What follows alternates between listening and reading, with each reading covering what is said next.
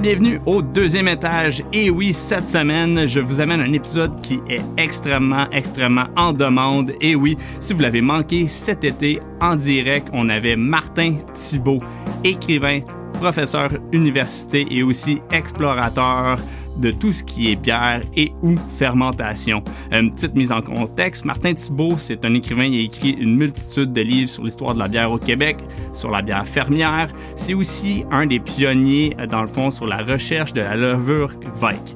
Je fais une petite parenthèse à la levure kveik, on va en parler un peu durant le podcast. C'est une levure qui agit à température chaude et extrêmement rapidement. En gros, c'est une levure qui vient de la Scandinavie. Je vais juste vous mettre une petite parenthèse comme ça. Quand on va en parler, vous n'allez pas être trop perdu. Retour à Martin Thibault. C'est quelqu'un qui est vraiment plein de belles histoires. On a fait ça en direct de la dérive pour Pointe-Landia. Encore une fois, c'est une super belle écoute. On est en direct, je vous le rappelle. Fait que des fois, il y a des petits bruits de fond qui peuvent être genre des avions ou des trucs comme ça. Mais ça, on l'oublie, on le met de côté, on se concentre sur la conversation. Donc, je vous souhaite une super belle écoute.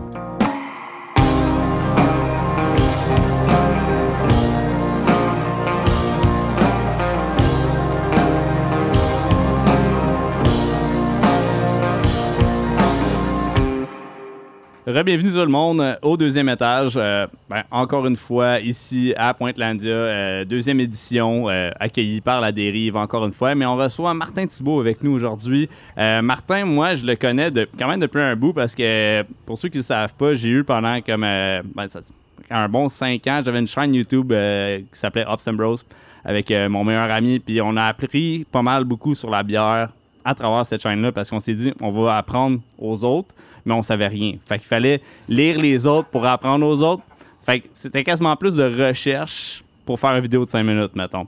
Mais Martin en faisait partie. Surtout quand on parle de bière fermière, des choses comme ça, c'est des sujets qui sont quand même assez précis parce que c'est quelque chose qu'on connaît pas beaucoup ici. Sauf que c'est vraiment beaucoup rattaché à notre culture, puis il n'y a rien de plus local que la bière fermière, techniquement. Donc, pour ceux qui ne connaissent pas Martin, je vais te laisser t'introduire à notre fabuleux public aujourd'hui. Puis pour ceux qui l'écoutent, vous avez juste manqué un live qui était le fun. Ça fait 20 ans que je suis dans le milieu de la bière. Je suis rendu à mon 5e livre. J'ai écrit beaucoup dans les magazines aux États-Unis, au Canada, en France. J'ai voyagé sur presque tous les continents pour la bière. Pas l'Antarctique encore, il n'y a pas beaucoup de brasseurs là-bas. Mais sinon, c'est ça. J'ai dévoué une grosse partie de ma vie à la recherche brassicole parce que je trouve dans le monde de la bière, en Amérique du Nord, on est vraiment puis même en Europe de l'Ouest, on est dans une bulle, là, une bulle assez solide. Là. Puis on pense qu'il n'y a rien qui existe à l'extérieur. Là. Puis moi, ça m'a toujours dérangé un peu qu'on pense qu'il n'y a rien qui existe à l'extérieur. Là. Dès qu'on sort de notre bulle occidentale, on découvre qu'il y a plein de traditions brassicoles partout sur la planète. Puis presque littéralement partout. Il s'agit de savoir comment communiquer avec les gens. Il s'agit d'avoir des locaux avec soi aussi. Là.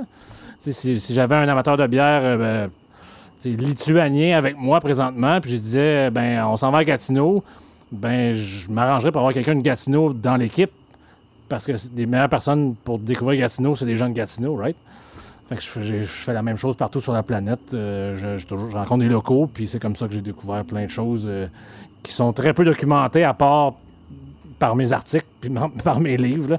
Donc j'espère qu'un jour, il y a des gens qui vont suivre mon chemin un peu, puis qui vont découvrir autre chose, des choses que je soupçonne même pas qui existent. Là. Fait que dans le fond, là, toute cette envie de découvrir des univers brassicoles différents, ça a commencé où pour toi? T'as dit, il y a 20 ans, t'étais dans le domaine de la bière, mais mettons qu'on spécifie ça un peu plus sur ton premier gros trip que t'es allé faire pour découvrir, mettons, une nouvelle culture de la bière. Ça, c'est difficile. Après, c'est une question de psychologue, ça, quand même. Là. Oh, oui. Où est-ce que ça a commencé, tout ça? Oui. C'est sûr qu'il y avait une curiosité gustative, là, curiosité culturelle, mais où est-ce que ça a commencé? Mon voyage de noces, c'était en République tchèque. Okay. C'est sûr que ça aide, ça fait longtemps.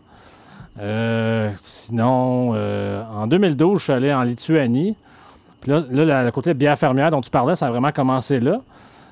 Parce que j'ai entendu dire qu'en Lituanie, c'est un petit pays près de la mer Baltique, là, j'ai entendu dire qu'il y avait une culture brassicole fermière, qu'il y avait des gens qui vendaient même pas leur bière, mais qui faisait de la bière sur la ferme, comme peut-être tout le monde ici a déjà entendu parler de la bière belge avant les guerres mondiales. On faisait ça sur les fermes, puis chaque ferme consommait sa propre bière, donnait ça aux employés dans les champs, blablabla.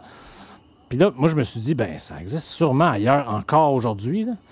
Puis j'en ai trouvé, je pensais aller dans le fond de l'Afrique pour en trouver, mais j'en ai trouvé en Lituanie en 2012. Puis là j'étais déjà quand même pas mal passionné / obsédé par la bière de qualité là, à ce moment-là. Mais là, à ce moment-là, ça a vraiment fait, OK, là je peux devenir comme un chercheur, je peux trouver des trésors parce qu'il n'y a aucune documentation là-dessus, là. Puis la Lituanie, c'est des Blancs là, qui sont éduqués comme nous autres, qui sont capables de parler anglais. Puis c'était pas si difficile que ça. J'ai fallu faire de la recherche, on s'entend. Mais bref, fait que ce voyage-là a vraiment m'a fait exploser quelques neurones. Puis les 10 dernières années, j'ai voyagé beaucoup, beaucoup trop. Ma conjointe dirait peut-être trop. Moi, je dirais peut-être juste assez. Mais c'est ça. C'est dur à répondre à cette question-là rapidement, ouais. Disons. Mais moi, ce qui m'avait vraiment... ce qui m'a fait péter ma tête, je pensais pas que ça se pouvait, là, c'était les kveik. Pour ceux qui connaissent pas, kveik, c'est un type de levure, c'est norvégien. C'est norvégien, oui. C'est un levain, dans le fond, là. Dans ce coin-là. Puis la façon qu'ils gardent la levure comme en vie pour la relancer dans la bière, c'est avec un anneau en bois. J'ai oublié le nom de l'anneau en bois. Puis moi, ça me faisait capoter que c'était juste à chaque fois, ils leur pitchaient dans la bière, ils leur prenaient, ils l'accrochaient sur le mur, puis ils continuaient, puis ils leur pitchaient dedans. C'est une vieille méthode pour garder son levain en vie, mais ça, j'ai découvert ça avec Lars Marius Garshol, un autre chercheur brassicole norvégien en 2014. Ça, c'est après le voyage en Lituanie. Là, je me suis dit, si en Lituanie, on peut trouver une culture brassicole fermière. Il y a une des madames là, en Lituanie qui avait son propre levain. Là. Il n'y avait pas de nom comme kveik, mais elle avait son propre levain que son grand-père avait parti, comme un boulanger en France. Là, vraiment quelque chose qui est plusieurs générations humaines. Là. Puis on a trouvé ça en 2014, 2 ans plus tard, en Norvège. Eux autres qui appellent ça du kveik, mais bref, c'est que chaque ferme a son propre levain, qui a plusieurs générations. Puis au début, on était comme « Wow, c'est vraiment cool, on va ramener ça juste pour le fun. » Mais là, on a envoyé ça dans les laboratoires. Puis là, les laboratoires, ils ont capoté plus que nous autres parce que d'autres, ils voyaient que ces levains-là, c'était comme des super-héros de la fermentation, là. C'est des levures qui sont capables de fermenter à 10 degrés Celsius plus haut que la levure de bière la plus performante. C'est des levures, comme tu viens de dire, qui... T'as pas besoin de garder le levain en vie, là. Tu peux littéralement le faire sécher sur un anneau de bois, accrocher ça dans la grange en haut, revenir des mois plus tard, reprendre ton anneau, mettre ça dans un petit peu de mou, puis là, il y a ça repart sa vie. Ça c'est comme... C'est quasiment niveau film d'horreur, là. Moi, ça m'a fait capoter. La première fois que j'ai vu ça, puis après ça, j'en avais parlé. C'était dans le temps, pour ceux qui connaissent Dimitri, qui est brasseur, 5e Baron, il travaillait chez Waller Street, qui était à Ottawa. Feu Waller Street... repose en paix. Une petite brasserie vraiment minuscule qui faisait beaucoup d'expérimentation. Puis il dit que Christophe, j'ai fait une bière kveik, puis en 2 jours, elle était finie. L'expérimentation en 2 jours, ça se peut pas vraiment dans le monde de la bière. Puis il me dit, je l'ai fini en 2 jours. Non, les brasseurs ne savent plus quoi faire parce que ce que les brasseurs sont dépendants d'eux, c'est le temps. Là, il y en avait trop. Ça n'existe pas, mais bref. C'est une des découvertes des 10 dernières années que j'ai... C'est pas moi qui l'ai découvert, c'est juste qu'on est allé chez le bon fermier qui nous a dit « Hey, moi, j'ai encore ça. » On a fait « Ah ouais », puis là, on l'a rapporté dans un laboratoire, puis tout ça. Là. Mais tu sais, des expériences comme ça, une après l'autre, à chaque année à peu près, ou à tous les 6 mois, des fois, à un moment donné, tu te dis, ben pourquoi j'arrêterais, là? C'est capotant de vivre des choses comme ça. Puis quand tu vis des choses comme ça, tu rencontres des locaux, comme je disais tantôt. Tu voyages pas comme un touriste. Là, tu vas chez M. Sigmund qui a son kveik à Vos. Mais on a couché chez eux, puis on a soupé avec, on a déjeuné avec. Puis j'ai même pas fait de resto dans la région de Vos. C'était juste des fermiers qui... « Hey, tu t'intéresses à mon levain? OK, ben viens chez nous. » C'est de même que je voyage depuis 10 ans à peu près, là. C'est assez...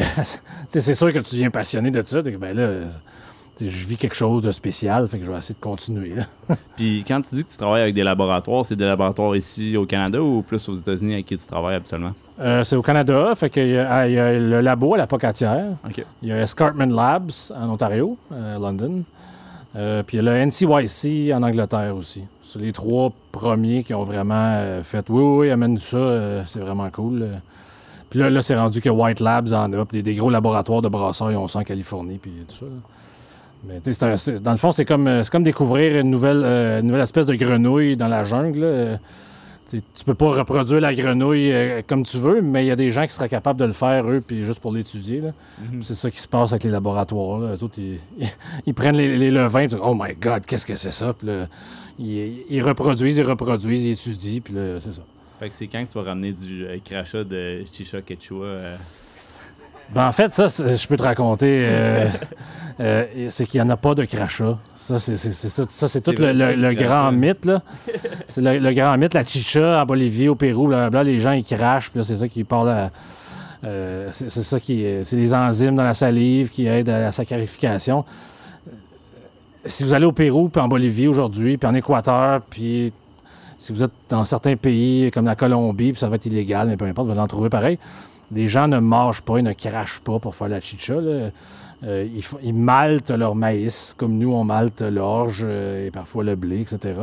Si vous allez dans la jungle, où les gens sont très peu habillés, là, ils vont continuer à mâcher et à cracher. Okay.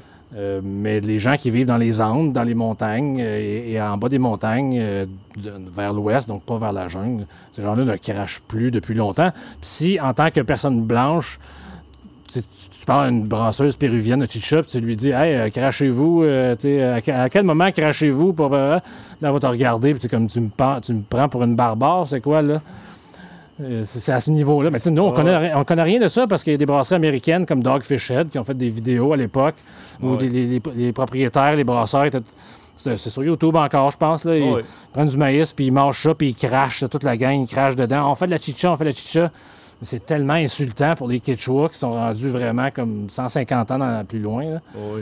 Mais bref, tu vois, ça me rappelle. Non, mais justement, c'est ça que j'aime de. Parce qu'on entend des histoires ici à gauche, à droite. On est clairement en Occident, puis on a comme un peu cet avantage-là d'avoir les États-Unis à côté parce que c'est quand même une puissance, mais aussi côté brassicole, genre. Ils nous ont inspirés énormément. Mais aussi. Les Américains, quand ils prennent quelque chose, ils la poussent au maximum jusqu'à temps que ça pète. Puis c'est ça qu'ils font avec la bière aussi, dans le fond. Fait qu'ils ont tendance à... Ils rajoutent juste du sucre dans tout à cette heure. Ouais, là, c'est des donuts, des gâteaux, etc. Pour moi, pas là-dessus. Mais il y a toujours une certaine tendance à venir adapter tout ça à notre propre sauce, sauf que il n'y a pas toujours l'histoire qui suit autour de ça. Fait que ça prend du monde comme toi, justement, avec le Coureur des Bois, puis après ça, avec tous tes livres que tu as apportés pour amener, justement... On va répondre au téléphone.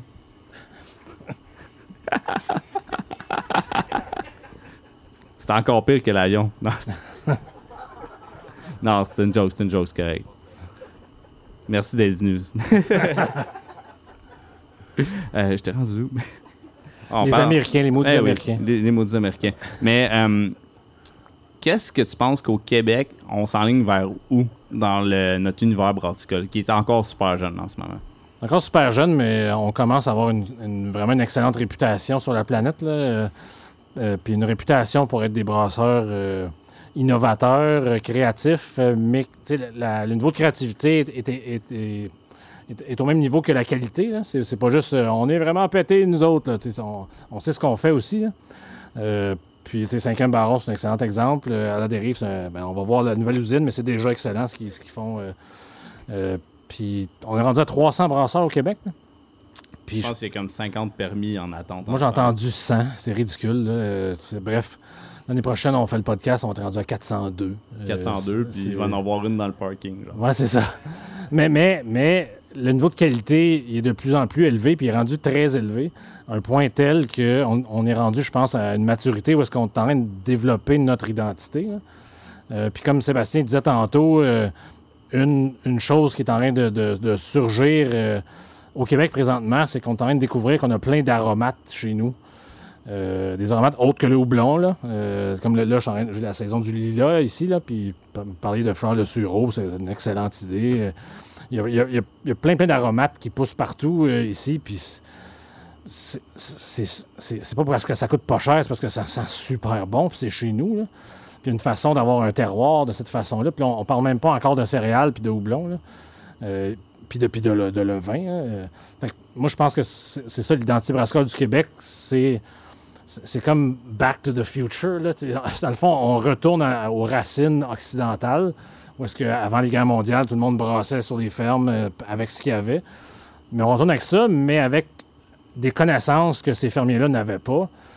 Puis des papilles vraiment gourmandes, gastronomiques même, qui sont capables de faire « Hey, ouais, mais la levure à saison belge, avec le côté floral du lilas, avec une sécheresse puis une prise de mousse naturelle, ça va être excellent. » On est capable de faire ces liens-là. Puis, un houblon tchèque, peut-être comme amérisant, parce qu'il y a peu d'acide alpha. On est capable de faire ces liens-là.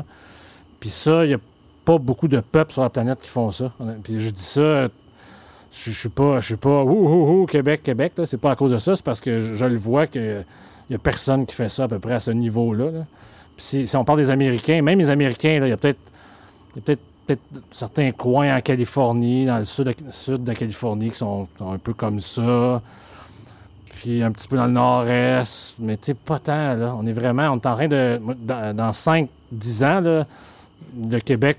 S'il y a plus de voyageurs qui viennent de l'extérieur ici, là, le Québec va être vu comme étant un paradis brassicole sans égal, là. C'est mon avis. Là. Je suis 100% d'accord avec ce que tu dis. On a comme notre diversité culturelle au Québec se traduit. Là, ça paraît mal parce qu'on a beaucoup de blancs avec des barbes sur la terrasse. Mais en général, on a beaucoup de monde qui viennent d'ailleurs, qui viennent s'installer au Québec, qui ont des traditions de bouffe. Parce que la bière, ça passe par la bouffe. Là, c'est direct. Tu as même écrit un livre là-dessus en plus. C'est là qu'on va chercher, tu sais, on a eu des grosses vagues d'immigrants irlandais, tu sais, qui sont venus avec leur propre tradition, avec leur propre goût à eux, leur propre bouffe, mais ils veulent boire ces choses-là, tu sais. Fait que ça l'influence un peu tout ce qu'on a. On a des brasseurs qui sont autant français, qui sont autant américains, qui sont irlandais, anglais, de partout, qui brassent, oui, des styles qui sont plus communs que tout le monde peut boire, mais aussi, ils vont s'essayer avec leurs propres choses. On a une brasserie qui est trois propriétaires brésiliens qui sont à Saint-Jean-sur-Richelieu, que, tu sais, genre... Super. C'est des tripeux de bière se sont installés ici, ont installé leur petite usine à Saint-Jean-sur-Richelieu, puis ils essayent, tu sais, ils roulent leur boss, puis ils brassent des bières qui sont quand même inspirantes. Ça reste que on a cette opportunité-là au Québec d'avoir comme un côté libertin sur nos saveurs gustatives. On est cosmopolitain, on est ouvert sur le monde, puis on commence à avoir pas mal de talent tellement que c'est ça impressionne le reste de la planète, là. Fait que je pense qu'il faut continuer sur ce chemin-là. Là. Fait que quand Sébastien parlait des futures bières de la dérive, là, je pense que c'était un paquet d'excellentes idées. C'est le futur du Québec brassicole, c'est exactement là. À mon avis, bien humble. Fait que tu vas être obligé d'écrire un livre sur le Québec bientôt. C'est déjà commencé. Oh! Ah! Hey. C'est long, mais ça va être fini un jour. Je te lève mon chapeau, j'ai écrit un livre, puis c'est la pire affaire que j'ai jamais faite de ma vie. Puis c'est un livre pour enfants, sur les houblons. Comme, c'est littéralement, j'ai rien écrit. Là. C'est juste des petites phrases, puis c'est bien ben cucu, puis c'est bien cute. Mais, chacun ses façons de travailler. Là. Moi, je suis là-dedans. Fait que... Ouais, mais pour elle, je te lève mon chapeau. Écrit. Comme, je tripe la bière, j'aime mieux la parler que l'écrire. Mais pour toi, c'est quoi le plus grand défi d'avoir à aller visiter une nouvelle culture de bière, puis mettons d'écrire là-dessus, littéralement? Tu sais, quand tu es allé t'installer en Norvège, tu t'es dit, je vais écrire ces bières fermières. C'est où que ton processus créatif commence, dans le fond? Il n'y a pas tant de création, honnêtement. C'est plus de la recherche. OK. Fait que c'est plus... premièrement, il faut trouver 2 guides locaux. Là. Puis pas des guides genre à l'office de tourisme. Il faut trouver un gars... Mettons, je parle de la Lituanie. Il faut trouver un gars qui parle lituanien puis qui a des contacts. Tu sais, le gars qui connaît tout le monde, là, le gars qui aime parler, comme toi, mettons, là, qui connaît plein de monde dans le coin. Là. OK, ça me prend ce gars-là, de 1. Puis de 2, ça me prend un autre... Christophe lituanien. Exactement. Puis le deuxième, ça me prend un genre de homebrewer, un brasseur aussi lituanien, mettons, de l'endroit X, qui va être capable de traduire le langage technique. Parce que quand j'arrive chez la brasseuse fermière X, j'ai des questions, puis c'est pas genre où avez-vous grandi? Là, c'est des questions plus techniques que ça. Fait que j'ai besoin d'un traducteur qui est capable de me parler de température d'empantage, puis de... Puis c'est ça, de comment tu gères ton levain, puis des affaires du genre. Là. Fait que ça me prend deux personnes habituellement, peu importe où est-ce que je vais, que ce soit en Lituanie, en Éthiopie, ou en Bolivie, d'autres pays en I. Ça prend toujours deux personnes. J'ai jamais trouvé la personne qui savait tout et qui était capable de tout faire. Là, ça n'existe pas. Là. Fait que ça commence toujours comme ça.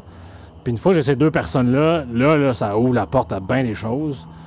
Puis là, c'est. Moi, je fais plein de recherches. Mettons 6-8 mois de lecture avant de partir.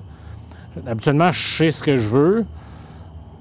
Mais ça prend comme un équilibre de planification puis de spontanéité, genre, tu sais, Advine Kapoura, aujourd'hui, on est rendu chez la madame, là, cool, qu'est-ce qui va arriver, je sais pas.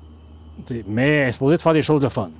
Fait qu'on va lui parler, je vais poser des questions, je vais prendre des notes, puis peut-être qu'elle va nous expliquer des choses, peut-être qu'elle va nous amener quelque part dans le champ, je sais pas qu'est-ce qui va arriver.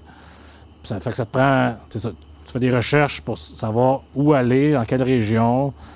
Fait que c'est ça, c'est pas de la créativité, c'est plus comme une méthode de travail, ouais, de recherche. C'est dans ma tête, créativité, ça embarque ça. Fait que c'est correct. Okay, ouais, dans le fond, c'est ça. T'es direct dessus. J'ai pas suivi une méthode déjà écrite. C'est la méthode là. De création, ouais, mettons. Ouais, c'est vrai, ouais. C'est ça. Mais fait que c'est souvent vraiment comme ça, là.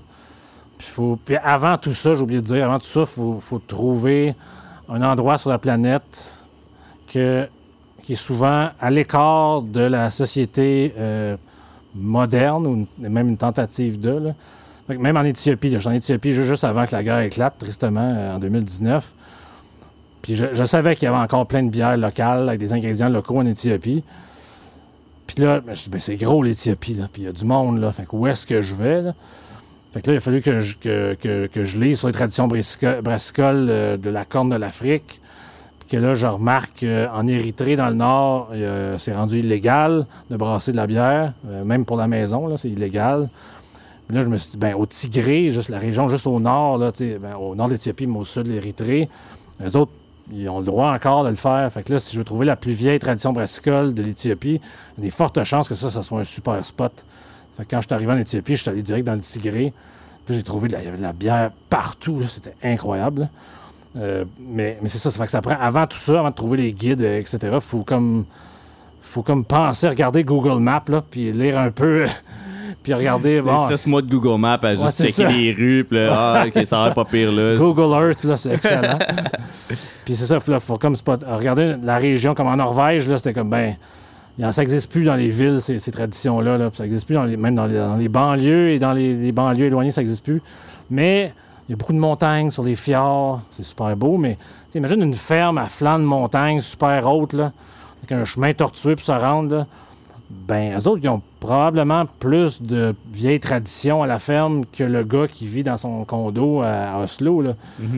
Fait que là, quelle région qui a plein de fermes à flanc de montagne, difficiles d'accès?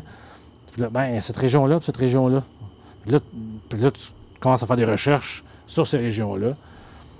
Puis, il y a 3/4 du temps, tu trouves des affaires. C'est ça qui est fou, là. Dans un petit coin caché, il y a toujours quelqu'un qui fait de la bière. Dans un petit coin caché, difficile d'accès, il y a toujours quelqu'un qui fait de l'alcool. Je ne sais pas pourquoi, mais c'est souvent ça, là. Au Bhoutan, c'était ça aussi, là. Au Bhoutan, dans l'est du Bhoutan, là, il y a tellement de brasseurs, là, c'est fou raide. Mais il n'y a personne qui va là, puis les routes sont exécrables. Fait que les gens, ils brassent à la maison. Mais ils brassent la même recette que grand-maman, puis grand-papa, puis les arrière-grands-parents.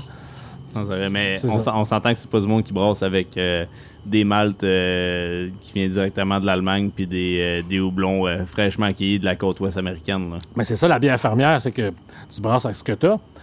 Puis au Bhoutan, par exemple, des endroits au sud de l'Himalaya, c'est des fermes en mode autosuffisance.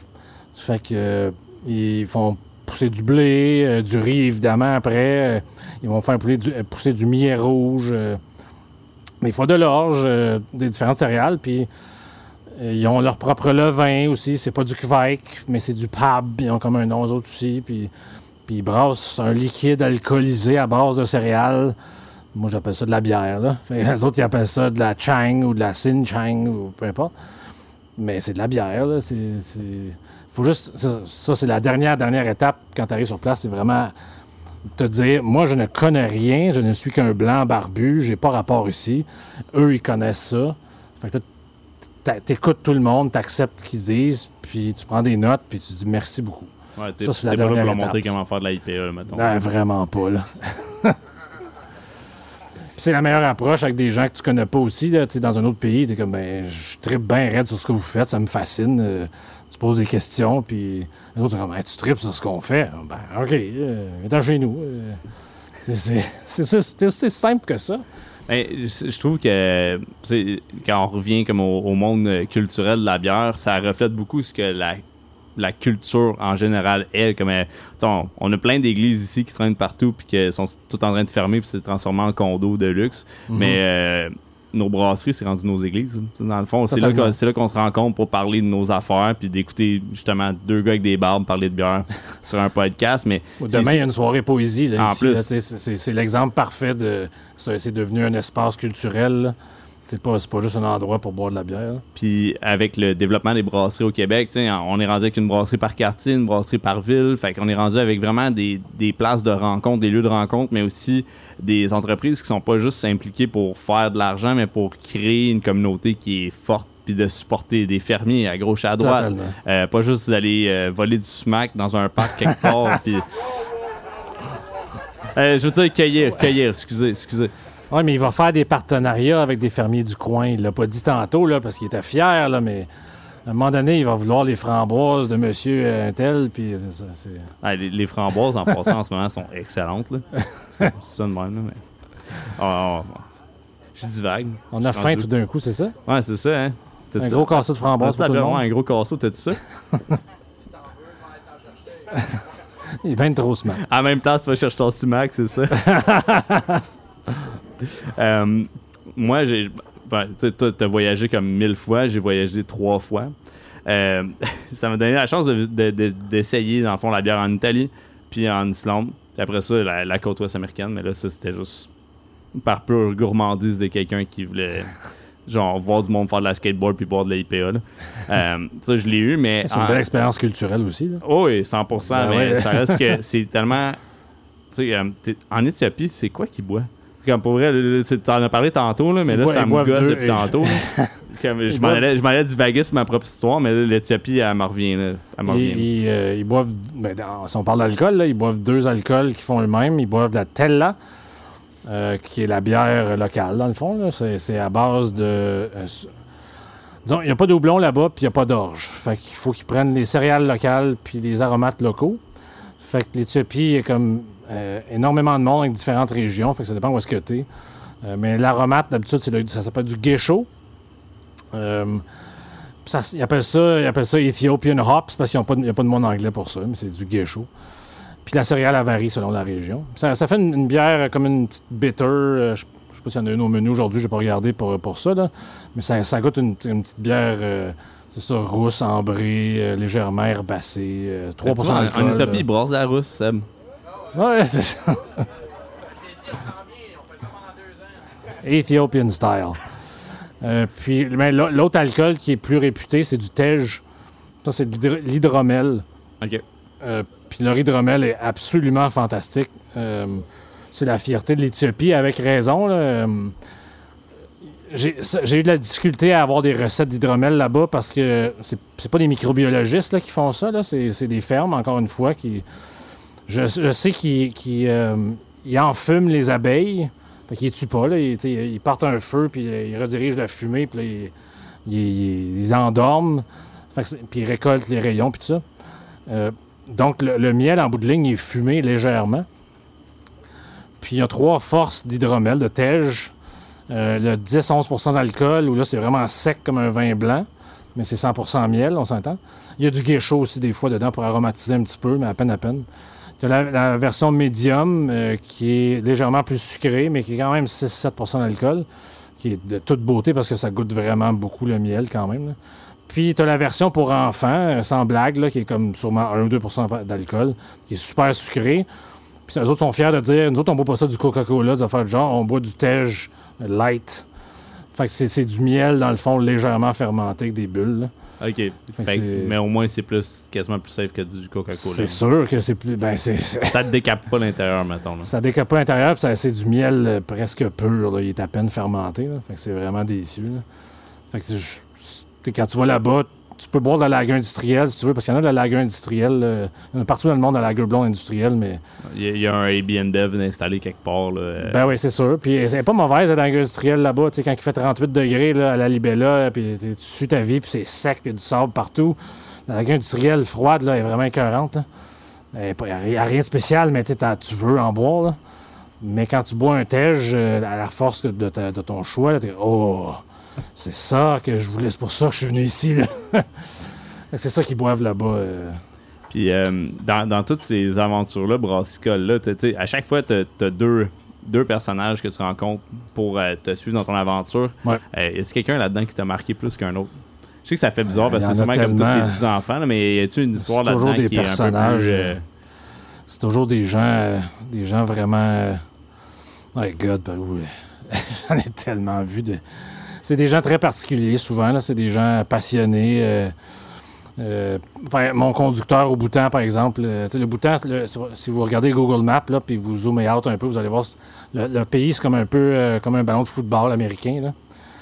Tout le monde vit dans l'ouest, à peu près. Puis moi, évidemment, je voulais aller dans l'est. Parce que... rapidement, parce que plus tu vas loin de la civilisation, plus tu vas dans le passé, entre guillemets. Là. Fait que si tu vas avoir des traditions brassicoles ancestrales, ben va-t'en loin de la société. Là. Bref, fait que j'ai commencé dans l'Est. Puis là, mon conducteur au Bhoutan, qui est une personne absolument fantastique, dont le nom était Nado. Il n'y avait pas de nom de famille, c'était juste Nado.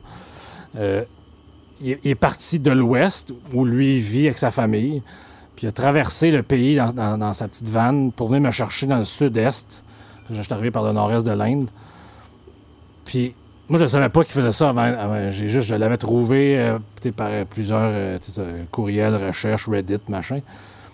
Puis là, quand il m'a dit ça, quand on est arrivé à Samdrup-Jonkar, la première ville frontalière, là, il m'a dit « Ah oh, oui, ça m'a pris une dizaine de jours, là, mais j'ai réussi à traverser, puis je suis là, je suis prêt à vous faire le tour. » Là, je suis comme « What? » Ça t'a pris 10 heures de route pour venir me chercher? C'est beau, oui. Il me dit ça, c'est vraiment... C'est pas une blague, puis ça m'impressionne pas, moi. Là, après ça, j'ai compris que pourquoi ça a pris du jour, là, parce que c'est des routes exécrables. En Bolivie, il y a la Death Road, là. On peut voir des vidéos. Mais au Bhoutan, la National Road, c'est la Death Road tout le long. Là. C'est vraiment, là, c'est parfait pour faire des crises cardiaques à répétition si t'es pas prêt mentalement, là. Mais lui, c'est un conducteur hors pair. Il savait que j'étais un blanc barbu, probablement faible, pour l'Himalaya. Là. Ouais, pas le genre de gars qui est à l'aise de conduire sur le bord des... Eh my God, non. De rien, là.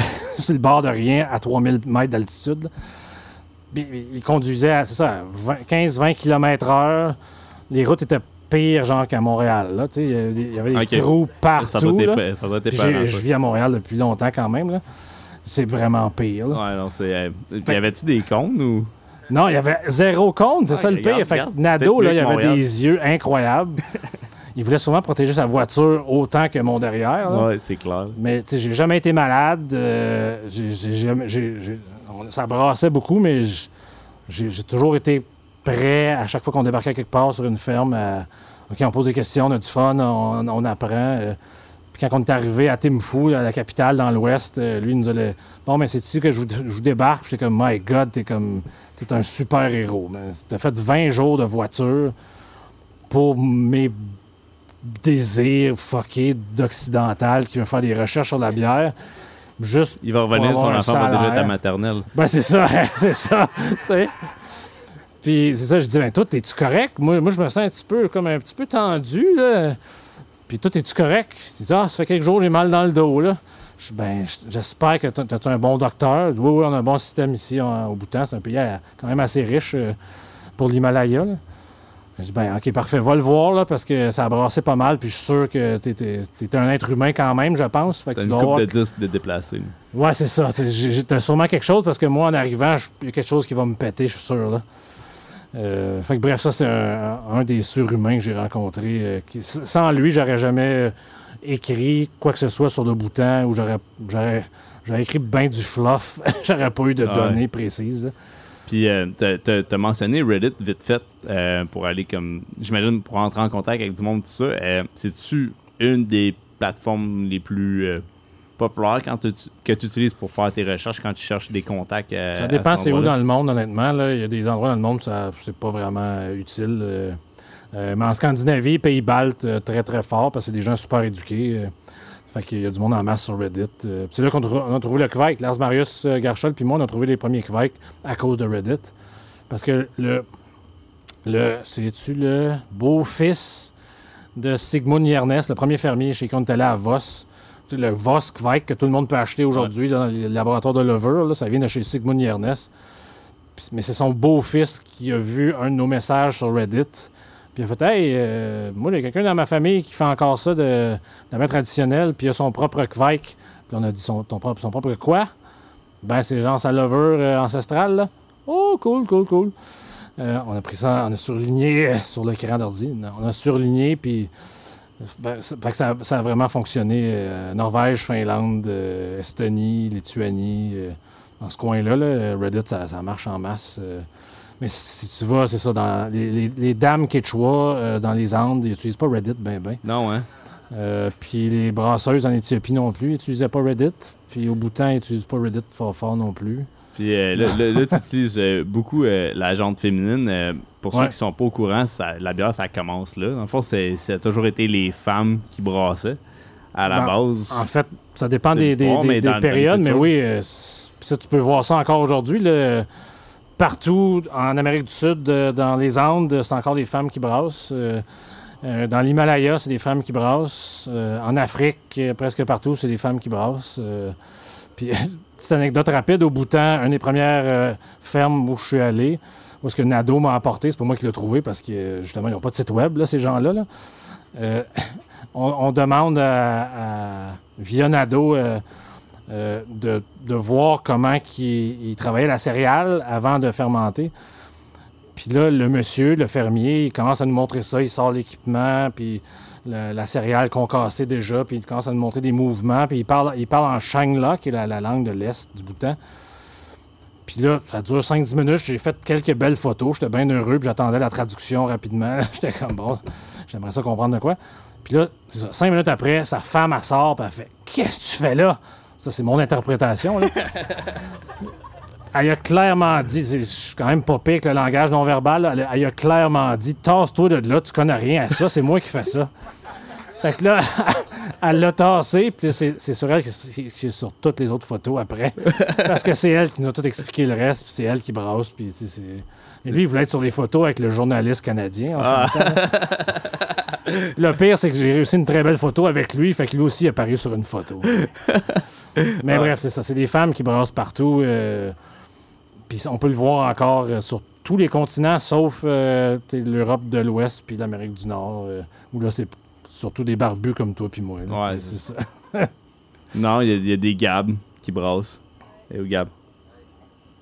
Il n'est pas barbu, là, je vois. Ah, OK. Ah, pas de barbe. Elle se cache parce que là, elle est gênée. Je voyais pas, c'était qui. Elle brassait toute la journée, fait que là, il est fatigué, là. C'est correct, Gab. Mais, en tout cas, c'est juste parce que Gab, elle écoute le podcast Deuxième Étage depuis un bout, fait que je lui ai donné de l'amour parce qu'elle le supporte depuis longtemps. Merci, Gab. Mais là, si on veut, pour vrai, t'as rencontré des super-héros, mais t'as clairement passé proche de mourir des fois aussi, là. Oui. Au Bhoutan. la même Death Road, là. C'est, tous les jours, il y avait des avalanches de roches. Parce que la route, est comme ça, là, sur mon micro. Là c'est comme... C'est 3000 mètres de haut, des fois 4000 mètres de haut. Puis là, c'est à flanc de falaise. Puis l'autre bord, c'est de la roche, c'est sec. Fait que souvent, la route est fermée parce qu'il y a des avalanches de roches. Puis la roche est grosse, comme la table.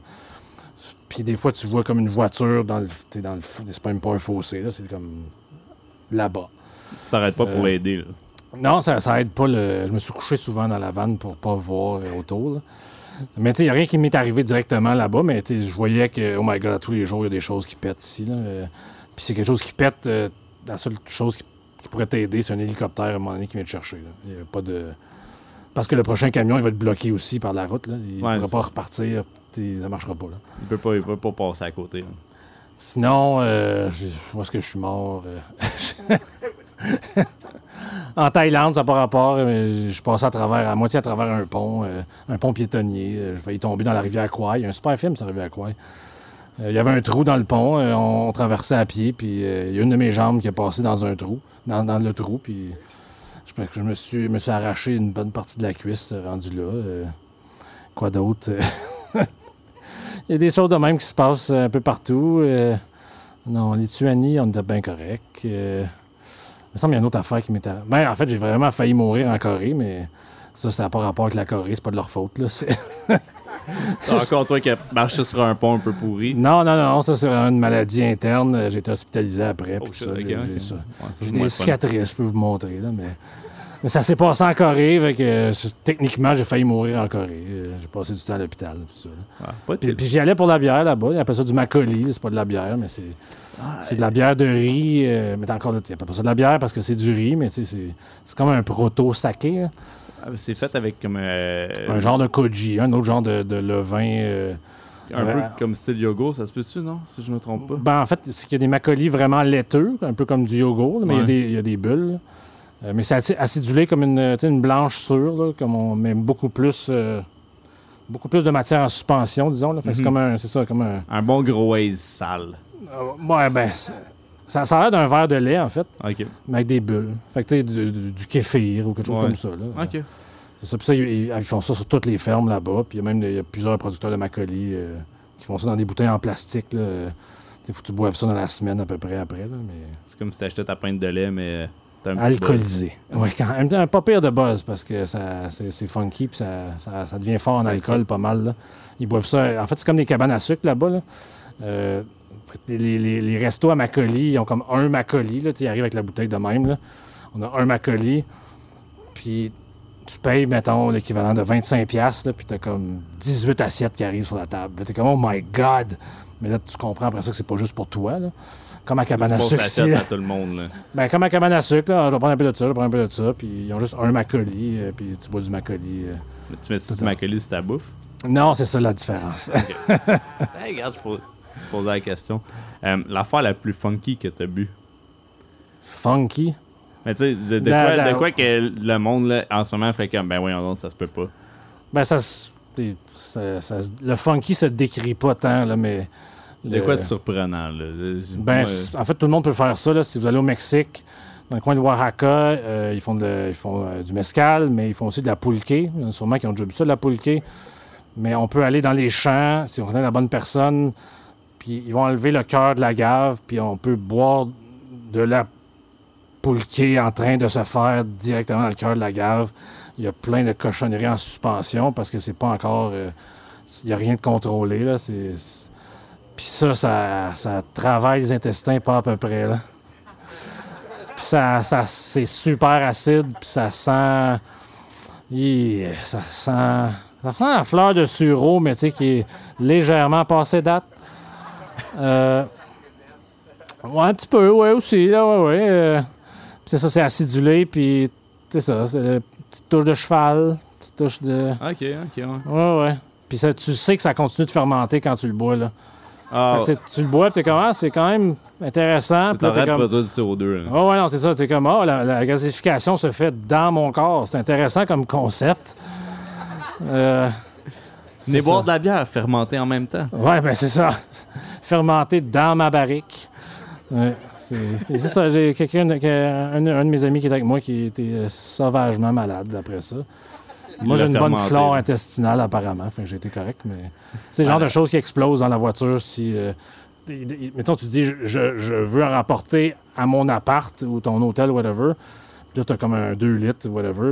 Ils t'en mettent dedans, fine, ça va coûter X pesos. Si tu refermes ta bouteille comme ça, ça va exploser dans la voiture tout de suite.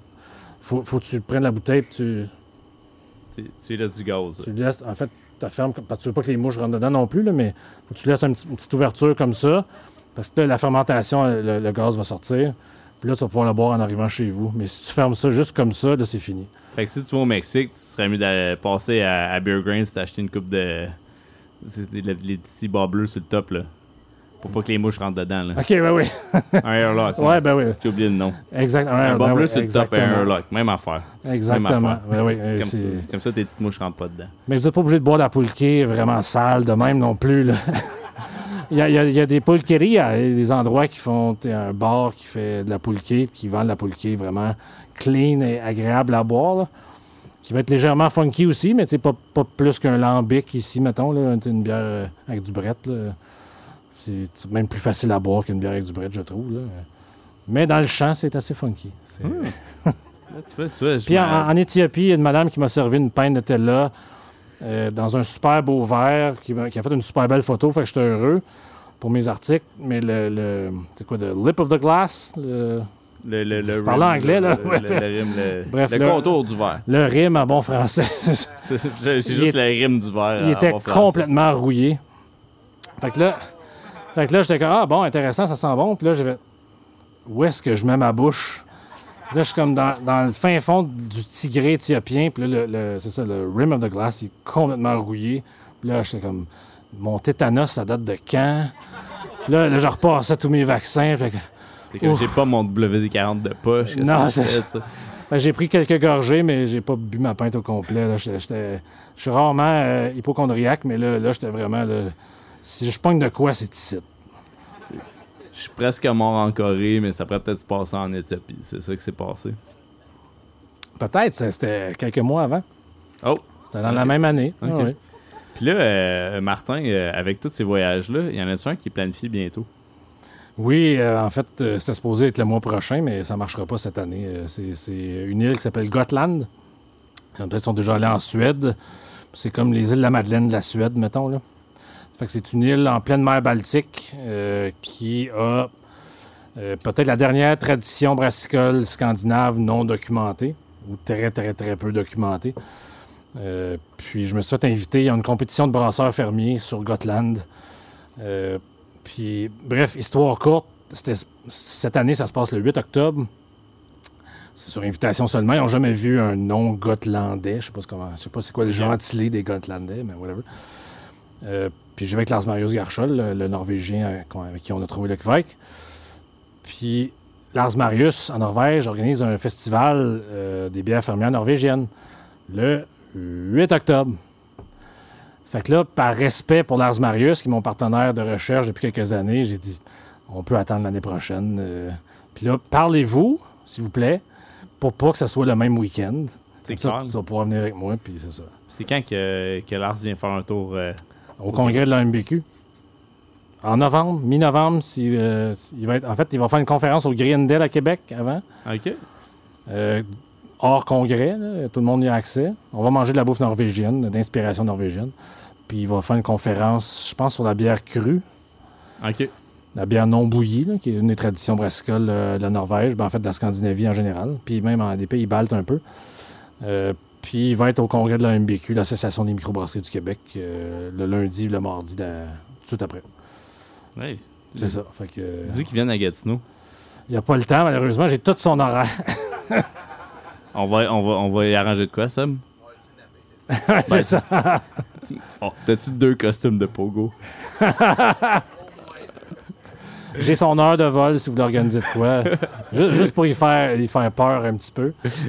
Une bonne initiation gatinoise, 2 gars qui kidnappent en soude de pogo. Pour aller boire de la bière au lit, là. C'est ça.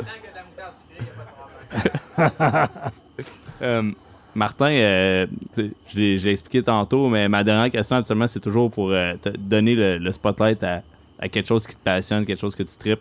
Ouais, ça peut être ta famille, comme ça peut être ton chien. Mais je te donne le micro, justement, pour plugger tes trucs. My God. Je suis un prof. J'ai pas grand-chose à plugger. Je suis pas un vendeur, moi. Si moi, je vais l'assister à tes cours, c'est comment? Ben, faut qu'il y ait au cégep, Alec. Je retourne pas là. Non, c'est ça. J'ai rien à plugger. J'écris pour un magazine français présentement qui s'appelle Bière aimée. Je fais des collabos. Je peux plugger ça. Tiens. J'ai fait une bière cet été qui est sortie à la Microbrasserie du Lac-Saint-Jean. C'est sur une tradition brassicole dont on n'a pas parlé encore. C'est les Seto, qui est un peuple qui vit à à cheval sur la frontière estonienne puis russe. Je suis allé là en 2018. Puis bref, la microbrasserie du Lac-Saint-Jean a accepté de faire une recette Seto. C'est ça, j'aime ça péter la bulle des gens. Comme je te disais tantôt, là, il a fallu qu'ils travaillent vraiment différemment. J'ai une collabo qui s'en vient chez Livingstone Brewing, qui est dans le Suroît, près de Hemingford, Paxafari, dans ce coin-là. Oui, c'est une petite ferme brassicole, vraiment le fun. On a fait un Stone Sarti. Donc, Sarti, c'est le style traditionnel finlandais. Pardon. Puis, il y a des fermiers là-bas qui échauffent leur mou avec des roches. Une très vieille méthode pour chauffer quoi que ce soit. Oui. Puis lui, ça donne, tu sais, Livingstone, là, le nom de famille, c'est parce qu'ils ont une carrière. C'est vraiment une vieille famille de roche, littéralement. Un vrai gars de roche. Je trouvais ça drôle de faire une Stone Sarti chez Livingstone. Ben là, s'il y a un gars qui va le faire, c'est bien toi. C'est quand même complexe comme processus de brassage. J'ai vu une coupe de brasserie américaine le faire. Puis... C'est parce que tu peux pas mesurer. Tu mets tes roches chaudes dans le mou, puis t'es comme, ça va-tu exploser partout? La température va-tu monter? Ça va-tu déborder? C'est très difficile. Genre, liquide, lance roche vraiment chaude. Ça va voler partout, on meurt tout ou on meurt pas. C'est ça, tu t'éloignes un peu. Mais quand c'est bien contrôlé, ça fait pas ça, mais c'est très dur à contrôler. C'est pas juste du 0,3 quart chauffé que tu lances, là. Non. C'est du granit, des roches pas trop épaisses, mais pas trop minces, puis bref. Fait qu'il y a ça qui s'en vient dans les boutiques spécialisées, Livingstone Sarti. Puis je m'en vais faire une collabo chez Jackalop à Placidville, une ferme brassicole. On va faire une bière boutanaise, en fait, inspiration boutanaise, parce que lui, il a son orge. Mais on va prendre le même levain que moi, j'ai rapporté du Bhoutan. Il y a une dame qui m'a donné son levain. C'est disponible chez le labo à la Pocatière. On va prendre ce levain-là. OK, parce que toi, comment là, je ramène de me repopper, mais comment tu ramènes du levain? Genre, t'arrives aux douanes. Il y a des gens qui travaillent pour le gouvernement à Gatineau, faut pas leur dire. Non, mais je connais un gars qui a gratté des saucissons en France qui a envoyé du champignon à partir d'enveloppe. C'est le même qui fait son saucisson ici au Québec. Là. En fait, tous les levains sont différents. Il y en a que j'ai rapporté littéralement en quantité minuscule, l'équivalent de tout ça, là, dans une fiole. J'avais juste ça, fait que tu peux pas rien faire avec ça d'habitude. Ouais. Mais un bon gars de labo, c'est quoi faire avec ça? Il peut en faire plein. Là. Les gars de labo, c'est spécial. Sont très, très intéressants pour une brasserie. Puis au Bhoutan, par exemple, les levains sont solides. C'est des galettes. C'est comme des bagels. Ah, fait. C'est juste ramener une bâche de bagel. Ça te ramène une bâche de bagel moisie. C'est pas cute, mais... Parce que la moisissure est importante pour la transformation enzymatique. Fait que j'ai ramené quelques bagels dans un Ziploc. Puis je le dis pas à personne, c'est tout. J'amène ça au labo, puis ils étudient ça, puis ils font des séquençages génétiques. Ça leur coûte, les labos, ils dépensent beaucoup d'argent là-dessus, parce que, comme je disais tantôt, c'est comme si j'amène une nouvelle sorte de grenouille morte, là, mais... Ouais, c'est moins une grenouille séchée avec de la moisissure. Ça marchait tantôt dans mon explication, la grenouille, mais là, ça c'est moins romantique. Moi, j'ai l'image, un bagolo grenouille, là, c'est correct. Ouais, c'est ça. Un aquarium de grenouilles, disons. Bref, fait que c'est ça. Des petites quantités, fait que c'est plus facile à amener, puis c'est... Le labo qui fait que ça. Qui multiplie, qui reproduit, puis. Ça se fait, mais c'est ça, faudra pas que tout le monde le fasse. Parce que je pourrais plus le faire après. Fait que ça reste une exclusivité de Martin Thibault pour smuggler de la level. À date. Du levain d'ailleurs. Fait que c'est ça que je peux plugger. Des collabos comme ça chez Jackalop, puis Tête d'allumettes. Je vais faire une autre collabo chez Tête d'allumettes à Kamouraska en octobre. Que j'ai entendu que c'est peut-être la plus belle terrasse au Québec. C'est vrai. Je suis jamais top allé. 5 facile. Ouais, okay. Ouais, c'est fou. Ouais, c'est sur le bord du fleuve, fait que des fois il y a une belle petite brise comme présentement, puis là il n'y a pas de mouche. Pis... Des fois il y a de la mouche à dérive. Ouais, quand t'es là. Un nouveau livre qui s'en vient aussi. Ah ben oui, c'est vrai. Oui. Je suis pas bon vendeur. Ah, je sais, mais moi je me dis, je te donne ce matelas, tu veux-tu vendre tes affaires ou pas, tu sais? Mais il est pas à vendre encore, il est pas fini. Fait que, mais ça, le sujet, c'est les ingrédients québécois, puis le défi que ça représente pour un brasseur et pour la clientèle d'avoir du 100% Québec dans ses bières, là. Parce qu'il y a plein de gens qui ne savent pas que c'est pas 100% Québec la majorité du temps, parce que c'est très difficile d'avoir tous les ingrédients en volume au Québec. Fait que c'est un défi pour ça. Mais le livre, ça va être une pas pire de brique comme les saveurs gastronomiques de la bière. Là. Fait que je veux montrer tous les ingrédients qui existent au Québec qui fonctionnent avec la bière. Puis ça, il y a plein de brasseurs qui savent même pas que tel ingrédient, ça fonctionne. Là. Okay. Fait que comme c'est un livre qui va viser comme les saveurs gastronomiques de la bière, aller chercher monsieur, madame, tout le monde pour lui donner soif de boire du lilas, genre. C'est même pas une blague, là, c'est vraiment ça. Mais aussi le brasseur qui est comme « Ah ouais, je pourrais utiliser tel céréale de telle façon et tel aromate, puis ça fonctionnerait. » Ah ben, parce que j'en ai tellement vu ailleurs que c'est pas un gros effort pour moi d'imaginer que ça, avec ça, ça marche. Là. Fait que c'est ça, le gros projet, c'est ça là, qui s'en vient. Là. L'année prochaine, si tout va bien. Là. Je te le souhaite, Martin, je te le souhaite. Sérieusement, je pense qu'on va falloir se faire un part 2 rendu là. Puis si on peut amener Lars, ben on va le kidnapper puis on en fera un. Si t'en penses, Seb. Il arrive vendredi soir. Marque ton calendrier, là, Seb, go. Ok, parfait, c'est bon.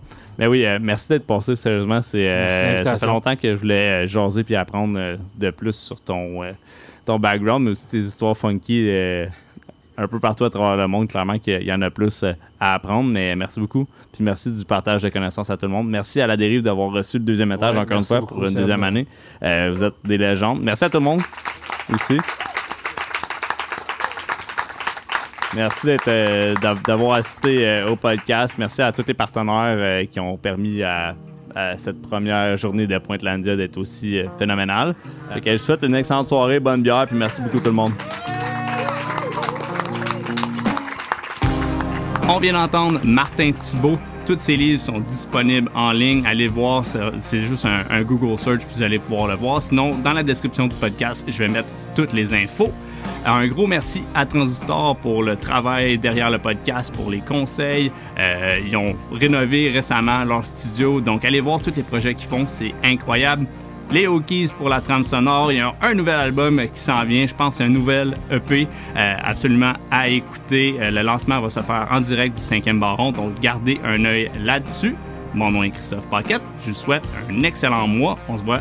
Dans le fond, dans un mois. Fait que prenez ça relax et soyez prudents.